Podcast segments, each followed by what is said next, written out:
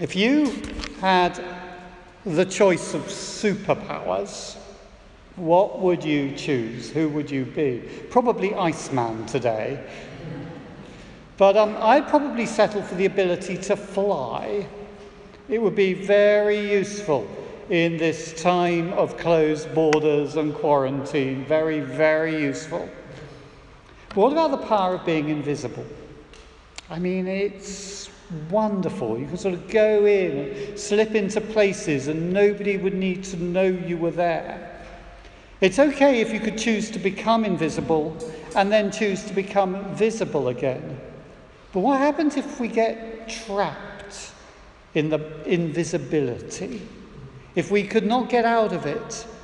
If nobody could see you or hear you? If you were permanently unnoticed? I think that's one of the reasons why people are scared of ghosts. Ghosts are these sort of people who can't really be seen, can't be heard, and yet are there, and yet are invisible. Well, today we read how Jesus has the power to make ghosts real and to make the invisible visible. That's what happened with the woman. She was invisible, uh, oh, not in a superpower sort of way, but invisible because nobody saw her.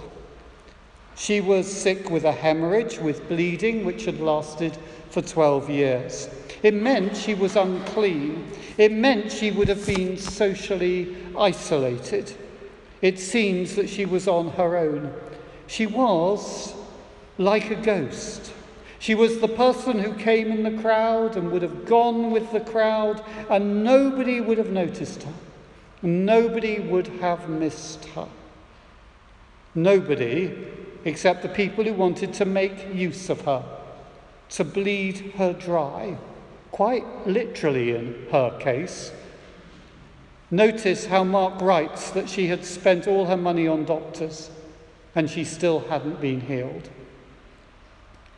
In our cities, there are many people who are invisible. They've come to the city because there seems to be, or there is, no future for them in their home. They've come because of a dream. We're encouraged to be ambitious. Children are told to be ambitious, to dream big dreams. You can do anything. You can become anyone. And of course, it's good to encourage our children to be ambitious, but there need to be reality checks. You may desperately want to become an astronaut or a hockey player or a ballerina or an oligarch, or marry an oligarch, or if that doesn't happen, marry a wealthy foreigner. But so do millions of other people. And you need a plan B and a plan C and a plan D. There's an old fable in England about a man called Dick Whittington who had a cat. He heard that the streets of London were paved with gold. So he came to London with his cat, and he ended up making a fortune and becoming Lord Mayor. But for every Dick Whittington, there are a million others who come to the big city with or without their cats, and who end up disenchanted, abused, lost, and they become invisible. When they get to the city, they become invisible. At first, it might be like having a superpower. They can do what they want. They can go where they want, where they want. There are no parents. There's nobody else checking up on them. But it is possible for whatever reason. It may be financial crisis. It may be sickness. It may be substance dependence. It is so easy for people to become trapped into an invisibility cycle, and nobody sees them, and they're trapped, lost, and also extremely vulnerable. When I was vicar of an inner city church in London, one of the great encouragements was seeing the sort of people who came to our church. There were not many rich or famous, maybe one or two, but many had been drawn to London, often from overseas, by the promise of a new life. But it had not worked out for them, and they had become invisible, lost. And one of our people, a London City mission worker, Lucy, who was from Peru, set up a space in church called the Square of Grace. And people came to church and they met other people who were lost and who had become invisible. And some of them found a home away from home and began to become visible. I've strayed a long way from this passage, but here we have an invisible woman. She creeps up behind Jesus and touches his robe. That would have been because she was unclean, and as someone who was unclean, the last thing she should have done was touch a rabbi, a religious teacher. But she also creeps up to him because she is, in her own eyes, invisible woman. It was her way of surviving, and she'd become so used to being invisible that she wanted to remain invisible. And Jesus, Jesus makes the invisible visible. When he calls her to come forward, to show herself, she is terrified. She doesn't do things in public. It's not her. But he doesn't do it to abuse her or publicly shame her.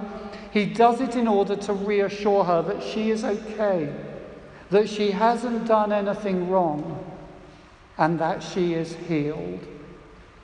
He does it so that she who was invisible can become visible. There are connections between these two stories. Both Jairus and this woman were desperate. This woman had been sick for twelve years. Jairus' daughter was twelve years old. For both of them, the situation that they bring to Jesus seems to get worse before it gets better. Jairus' daughter dies. The woman has to confess what she has done. Jairus comes to Jesus very publicly, very visibly, but the raising of his daughter is done privately, invisibly. The woman comes to Jesus secretly, invisibly, but her healing is made very public, very visible. And for a brief moment, which has been sealed in the scripture for eternity, God brought these two very different people together. Their stories coincided. And I bet when they meet in heaven, there's a, quite a little bit of shared understanding between them. It's also interesting that neither of them make any declaration of faith in who Jesus is. They do not call him Son of David or Son of God. They do not call him Master or Lord. They simply know that he is the one who has the power of God to rescue them. They were people who were beginning to see, with their inner spiritual eye, that which is invisible to the outer eye. They were beginning to see through the visible to the invisible.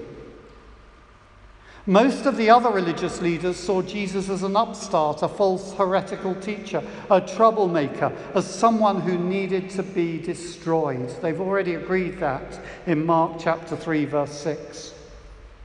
But Jairus, a religious leader, Jairus uh, sees Jesus as someone who can heal his daughter. Most of the crowd would have seen Jesus as a celebrity, an entertainer, a remarkable teacher, a wonder worker. They were hanging out with him. They were going with him to see how he, whether, what would happen and whether he would heal Jairus' daughter. But the woman saw Jesus as someone who could heal her. We come to church today for many reasons: to hear English spoken, to meet with our friends. I had written here to be somewhere that is just slightly cooler than outside, but I'm not sure that's right. But I do hope that we come to church today because we are beginning to see that which is invisible. We may not have worked out exactly what we believe about Jesus, but we're beginning to understand with the woman and Jairus that he is the one who we can turn to in our desperation, that he is the one who can make the invisible visible, who can give to the homeless homes, that he is the person who will one day make everything that is invisible visible.